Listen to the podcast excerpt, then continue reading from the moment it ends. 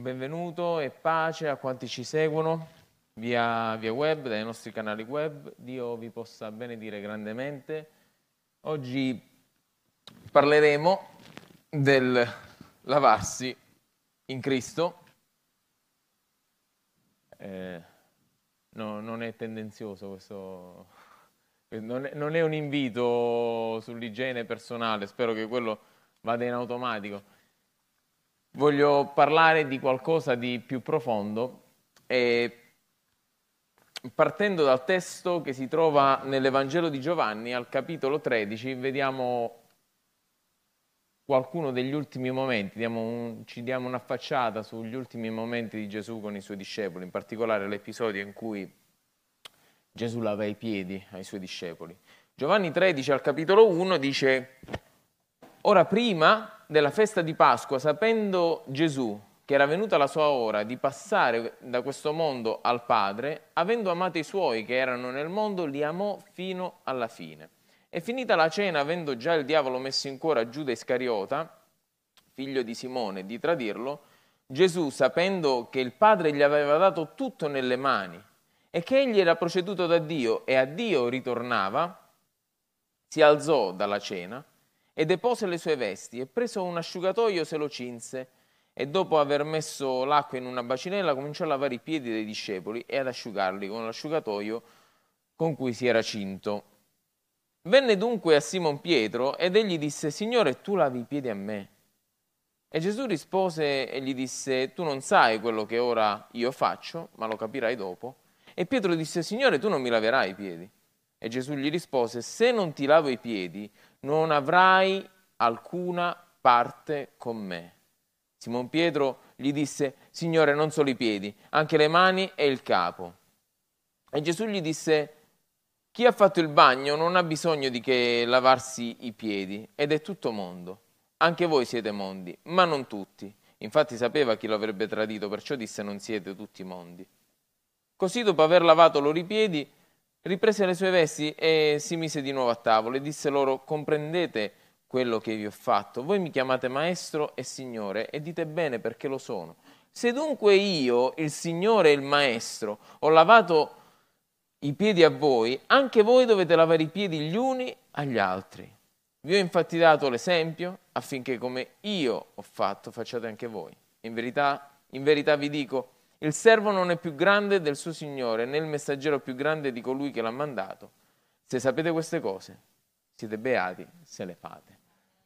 Dunque, un episodio singolare nella, nella scrittura. Gesù eh, decide così di lavare i piedi dei suoi discepoli e come leggiamo Giuda sta in mezzo a loro. Quindi abbiamo visto questa pericope, questa parafrasi in cui eh, si vede che Giuda stava là e Gesù lo nota e lo dice dicendo non siete tutti mondi perché sapeva chi l'avrebbe tradito. Ma questo, questo episodio ci, scatu, ci fa scaturire delle domande. Perché Gesù ha lavato i piedi? Cosa significa? Nel nostro intendimento basico nel nostro, nella, nella nostra morale, diciamo, possiamo dire che Gesù ha fatto, ha fatto evidenza di umiltà e questo in parte è vero, eh, ma ci vuole dire qualcosa di più alto. E quindi vediamo un po' lo studio di stasera, come lo, lo vogliamo suddividere. L'agenda vedremo un po' il contesto in cui è successo questo episodio, quali sono gli errori comuni che si commettono, perché è importante capire eh, gli errori che si commettono per capire il contesto e per capire anche chi è che insegna, perché a volte su Gesù ci facciamo dei preconcetti e dei pregiudizi che eh, ci fanno intendere tutt'altra cosa. Vedremo cosa dice la legge a proposito di ciò che ha fatto Gesù, perché voi sapete che Gesù ha adempiuto la legge in ogni cosa e vedremo quali sono gli insegnamenti di Cristo per questo episodio.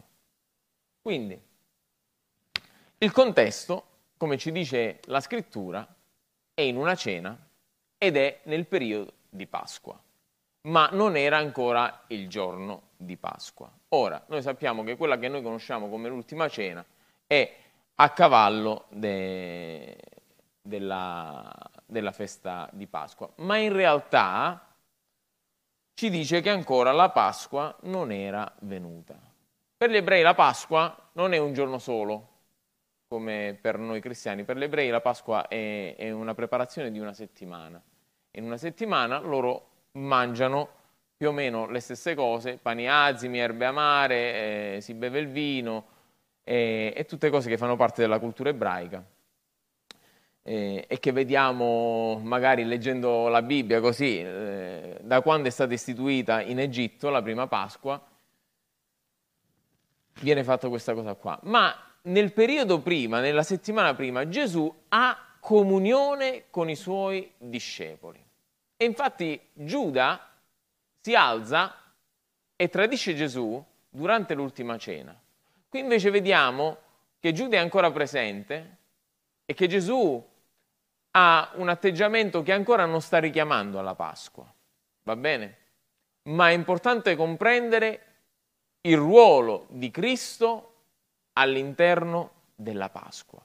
Gesù diceva i, ai suoi discepoli, ho grandemente desiderato mangiare questa Pasqua con voi, come se fosse qualcosa di diverso.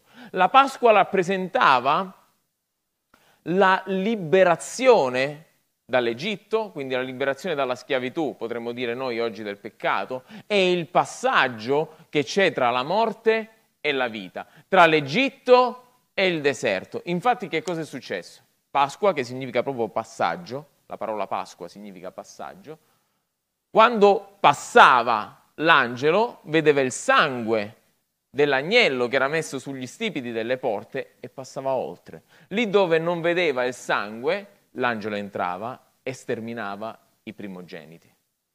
La decima piaga.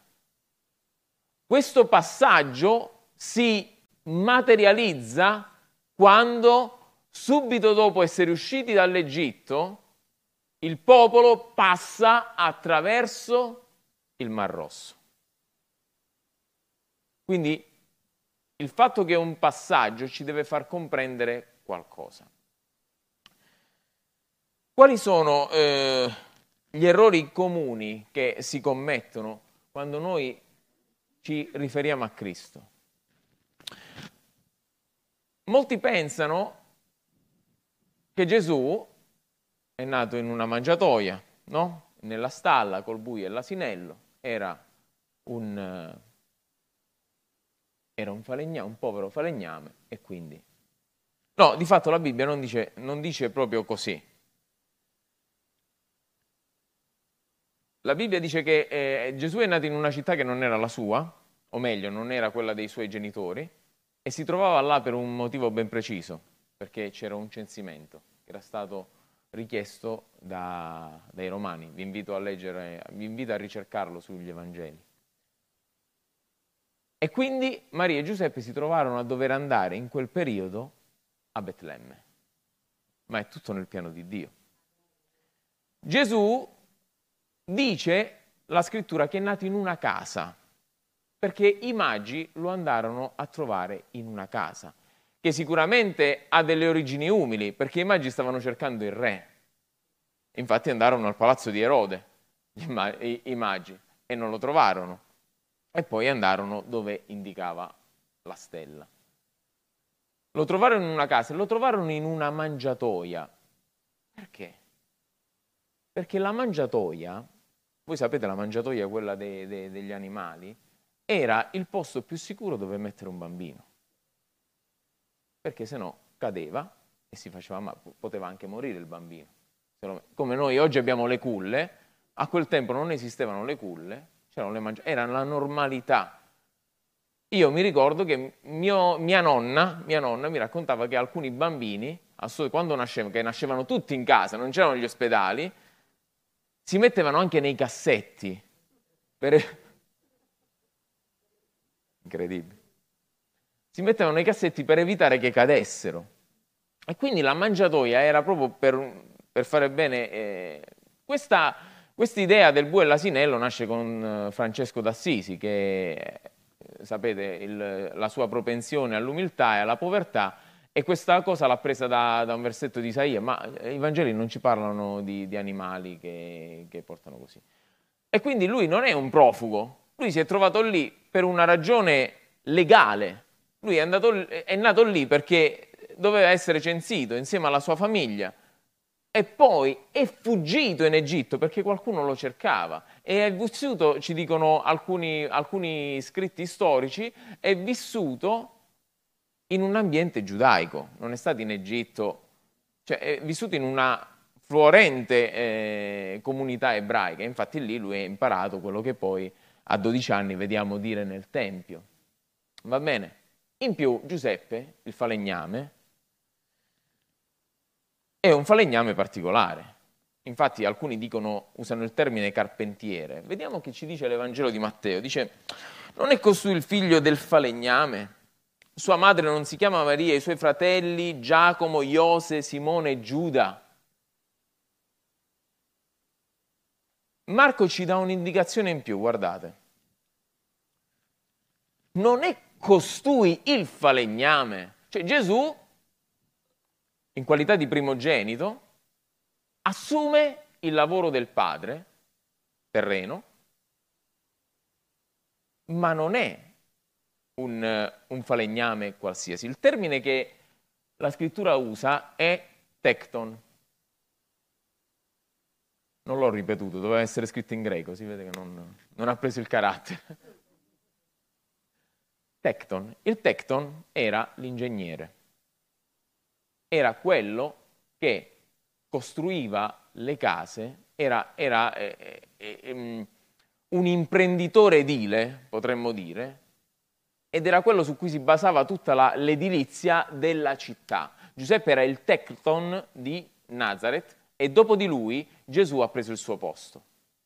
E quando si parla di Nazareth si parla città, si può parlare anche delle città un po' più vicine, come Cana di Galilea, perché Maria è stata invitata a un matrimonio a Cana di Galilea. Con molta probabilità Maria poteva essere una parente, ma la scrittura non ce lo dice. Può essere che Maria era stata invitata come moglie del Tecton. Questo non lo sappiamo. Però sicuramente sappiamo che Giuseppe non era un poveraccio, Gesù non era un profugo e non ci dimentichiamo che sia dal lato di Maria che dal lato di Giuseppe entrambi venivano da Davide, che era il re di Israele.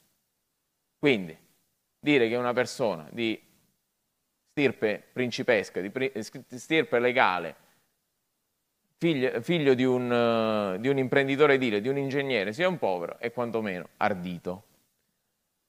Questo perché ve lo dico, fratelli cari? Perché la scrittura ci dice che lui ha imparato l'umiltà. È facile dire che Gesù era umile perché le sue origini erano umili. Alcuni dicono così. E, noi quando eh, avvaloriamo questa tesi stiamo dando agio alle persone di dire, vabbè, Gesù lo sapeva già fare. No, Gesù ha imparato l'umiltà.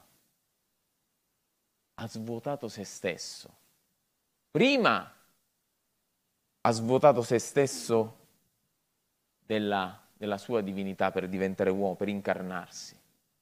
E poi, vivendo comunque in un ambiente benestante, è diventato umile, ancora di più.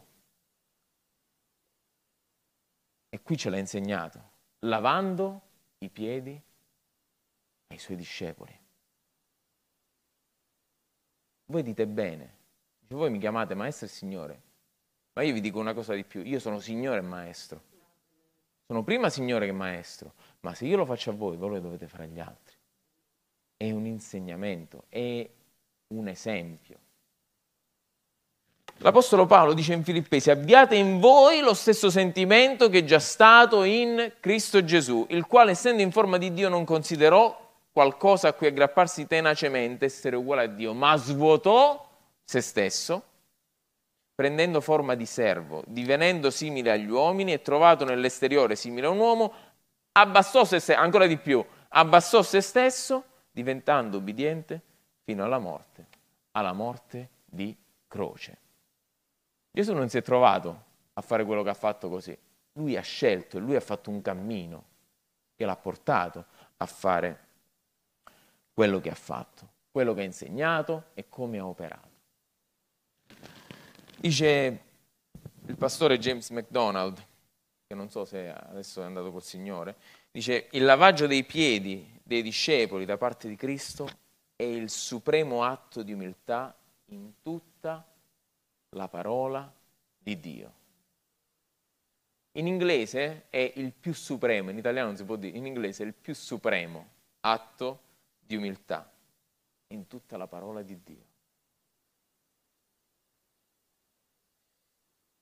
Ma vediamo un po' questo comportamento di Gesù, come si riflette nella legge. I sacerdoti, i figli di Aronne, guardatemi prima di leggere, i figli di Aronne venivano istituiti come sacerdoti e Dio aveva comandato nel tabernacolo di creare una conca, una vasca. Immaginate un gran piattone con dei bordi alti di bronzo o di rame e qui di mettere dell'acqua. Questa conca si trovava tra il, il luogo santo e l'altare degli olocausti. In questa conca, quando uno diventava sacerdote, si doveva lavare. Ok? Ma, ma, prima di qualsiasi altra cosa, prima di qualsiasi servizio che facevano i sacerdoti, dovevano compiere qualcosa di particolare. Dice, farai pure una conca di bronzo e con la sua base in bronzo per lavarsi. La collocherai fra la tenda di convegno e l'altare e ci metterai dell'acqua. E Aaronne e i suoi figli, sto leggendo dall'Esodo, e Aaronne e i suoi figli vi si laveranno mani e piedi. Quando entreranno nella tenda di convegno si laveranno con l'acqua perché non abbiano a morire. Così pure quando si avvicinano all'altare per servire, per far fumare un'offerta fatta all'Eterno mediante il fuoco. Se noi leggiamo uh, la legge, soprattutto il libro dei numeri, vediamo che i sacerdoti dovevano lavarsi le mani per ogni cosa. Oggi non avremmo avuto di questi problemi. Noi andiamo a vedere che la nostra cultura si lavava le mani come segno di, ehm, di sciogliersi da qualsiasi responsabilità. Lo, po- lo, possiamo vedere proprio nella scrittura quando Pilato si lavò le mani con, eh, con Gesù. Ma noi prendiamo l'abitudine, il mondo occidentale prende l'abitudine di lavarsi le mani, di fare la purificazione, di lavarsi le mani, proprio dalle usanze dei sacerdoti di Israele. Si lavavano le mani per tutto e i piedi. Perché i piedi? Perché i piedi erano l'unica cosa che era a contatto con la terra e si sporcava. Ecco perché poi Gesù dice ai suoi discepoli, quando voi andate in un posto e non vi accolgono, voi uscite fuori e scuotete la sabbia in modo che non avete nulla a che fare con quel posto. Ok? Era eh, un modo per dire, Signore, io vengo a te a servirti, però sono già stato lavato perché quando sono diventato sacerdote ho fatto il bagno, come dice Gesù qui, no? Chi ha fatto il bagno non ha bisogno di lavarsi. Sono già lavato, però per servirti devo togliermi l'impurità di, di questa terra. Ok? Così facevano i sacerdoti. E Gesù dà questo insegnamento ai suoi discepoli. Ma perché? Mica i suoi discepoli erano sacerdoti. O meglio, qualcuno pensa che proprio Giovanni, che ha scritto questa, questa parte dell'Evangelo, Giovanni e Giacomo, i due figli di Zebedeo, vengano da una famiglia sacerdotale, come anche Giovanni Battista. Il papà di Giovanni Battista era un sacerdote, Zaccaria, quindi Giovanni Battista sarebbe dovuto essere un sacerdote. E perché era, era così, i figli dei sacerdoti diventavano sacerdoti. Ma qui Gesù lava i piedi a tutti i suoi discepoli. Perché Gesù stava preparando i suoi discepoli per il servizio. A volte noi cristiani dimentichiamo una cosa importante, che siamo È vero, siamo stati salvati, ma noi siamo chiamati sacerdoti e re e regine. Noi siamo un regno di sacerdoti. Il, ed è proprio Pietro che da prima dice, ecco perché Gesù dice, ora non lo capisci, mo non lo capisci che ti lavi i piedi, ma poi lo capirai. È proprio Pietro che dice, voi siete un regal sacerdozio, una stirpe eletta e santa. Se noi siamo re e sacerdoti, noi dobbiamo lavarci i piedi. E diceva questo, diceva, chi ha fatto il bagno non ha bisogno di lavarsi i piedi, cioè non ha bisogno di che tranne di lavarsi i piedi. Se tu hai fatto, ma che cosa intendeva col bagno? Ai suoi discepoli che cosa intendeva col bagno? Gesù stava parlando del battesimo.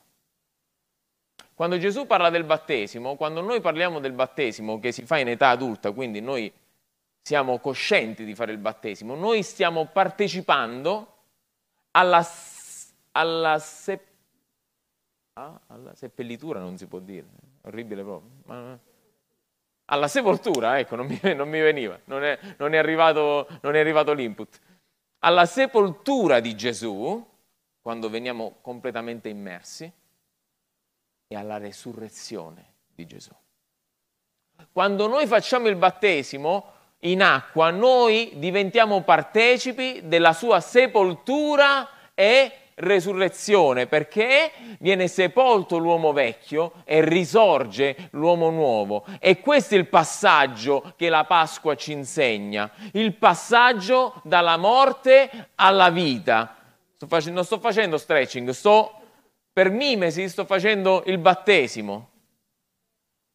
Perché battesimo questo significa immersione completa. Passaggio dalla morte alla vita. Ed era figura del passaggio del Mar Rosso. Quando eh, Gesù dice voi avete fatto il bagno, lui si riferiva a, al battesimo. Nonostante in quel tempo c'era una classe di sacerdoti che si era distaccata dai sacerdoti di Gerusalemme e che cosa faceva? Prendeva delle vasche e stava tutto il giorno lì a meditare. Si chiamavano abluzioni complete, mikvot, non mi ricordo come si chiamano in ebraico, però loro si mettevano là completamente. Ecco perché Pietro, Pietro non, non è tanto, insomma, come ce lo vogliono far credere. Pietro pensava che Gesù volesse fare la stessa cosa di questi sacerdoti che si mettevano in queste vasche e meditavano la parola di Dio, la Torah, meditavano. Gesù vuole rompere questa cosa, ha detto no, voi non vi dovete fare di nuovo il bagno perché voi siete stati battezzati, avete fatto una testimonianza pubblica che avete pre- prenderete, perché ancora Gesù non è morto, non è stato sepolto e non è risorto in questo caso, prenderete parte con me ma ora voi vi dovete lavare i piedi. Perché? Perché voi siete chiamati a essere dei sacerdoti. Perché le trasgressioni, le impurità quotidiane vanno tolte. I peccati che noi facciamo ogni giorno vanno lavati. Se no, no voi non vi potete accostare al trono della grazia. E questo è anche l'insegnamento che Gesù dà a noi. Gesù è venuto per lavare e purificare gli uomini dal loro peccato e dalla morte e dalla condanna dell'inferno, a purificare gli uomini nel sangue, nel suo sangue, affinché vengano accettati da Dio nell'eternità. È venuto a purificare gli uomini affinché fossero pronti a servire, altrimenti noi non saremo idonei al servizio. Questo lo dobbiamo capire perché Gesù si è comportato in un determinato modo e noi dobbiamo comprendere quello che lui ha insegnato ai suoi discepoli, ma dobbiamo comprendere anche che cosa dice a noi. In alcuni contesti ancora oggi si pratica il lavaggio dei piedi. Ho visto addirittura una foto eh, di, de, del Papa che lavava i piedi. Ora io alzo le mani, non, non sono nessuno per dire giusto o sbagliato, Però io credo, eh, con, uh, credo che sia un, un qualcosa che oggi dobbiamo contestualizzare e che oggi deve parlare a noi nello spirituale. Lavare i piedi. Noi se siamo sacerdoti, noi stiamo espletando un servizio, noi facciamo un'intercessione, è questo che fa il sacerdote. Nell'Antico Testamento il sacerdote faceva l'offerta e faceva un'intercessione per il popolo. Quando noi preghiamo, quando noi intercediamo, noi dobbiamo essere liberi di servire, liberi di essere dei sacerdoti, altrimenti la nostra preghiera non arriva al tetto. Dio la sente perché Dio sente ogni cosa. È sbagliato dire che la nostra preghiera non è sentita da Dio, Dio sente ogni cosa. Ma la preghiera fisicamente va ad effetto. Quando noi preghiamo per qualcosa, la preghiera arriva ad effetto, come un dardo. Pam! Come la spada che prende e attacca. Pam! Ecco perché la preghiera deve essere conforme alla parola di Dio, perché la parola è la spada. E se noi quando preghiamo, preghiamo con la parola, pam, colpiamo il problema. Ma se noi non siamo idonei al sacerdozio, se noi non ci siamo lavati i piedi quotidianamente prima di pregare, prima di fare una qualsiasi intercessione, prima di intervenire nello spirituale, la nostra preghiera non arriva da nessuna parte. Dio l'ascolta, ma non arriva da nessuna parte. E quindi noi dobbiamo imparare questo principio. E ogni volta che ci apprestiamo a fare il servizio a Dio, come servizio non parlo di servizio d'ordine, servizio, io non parlo mai di questo, quasi mai di questo. Il servizio è quello che fa il cristiano, che serve il Signore, che serve il regno con le preghiere, con le buone opere, con l'annuncio dell'Evangelo, e questo è il servizio a cui siamo chiamati. Se noi non siamo idonei, non possiamo fare questo, fratelli. Non andiamo da nessuna parte. È questo che ci vuole insegnare Gesù. E come faccio io a farlo ad altri? Ora vediamo al comando di Gesù. Come l'ho fatto io a voi, voi lo dovete fare ad altri. Facendo intendere che qualcuno di un po' più maturo nella fede lo deve fare verso attraverso l'esempio attraverso l'insegnamento. Ma sapete, io credo ancora una cosa ancora più profonda. Quando noi siamo,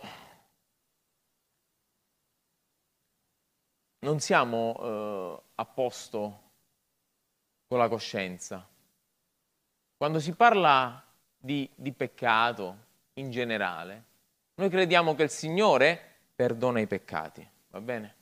Quando lui lava i peccati, lui li perdona. Quando io devo lavare i piedi ai miei fratelli, nello spirito, ai miei fratelli e alle mie sorelle, se c'è qualche mancanza, se c'è qualcosa che non va, noi siamo chiamati a livellare, ad appianare ogni divergenza. Il capitolo 18 di Matteo è un capitolo che parla in maniera straordinaria del perdono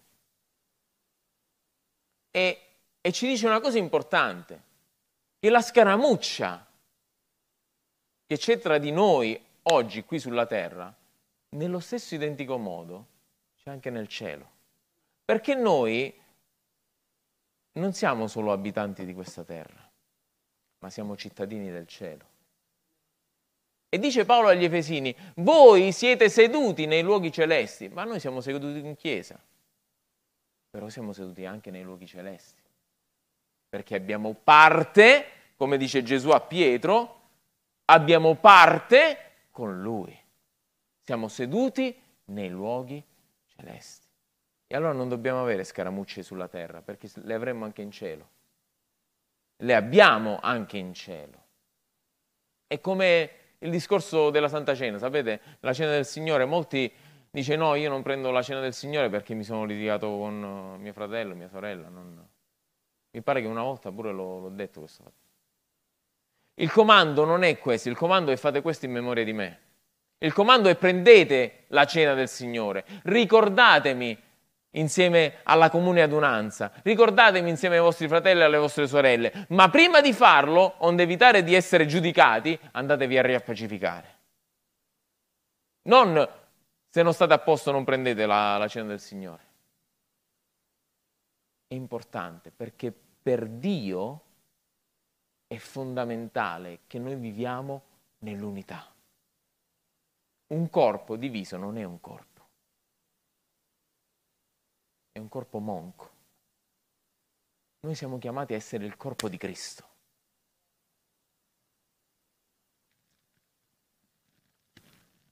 Il lavaggio e la purificazione avevano un significato molto più profondo, più spirituale, cosa che Pietro non ha capito subito, ma l'ha capito successivamente.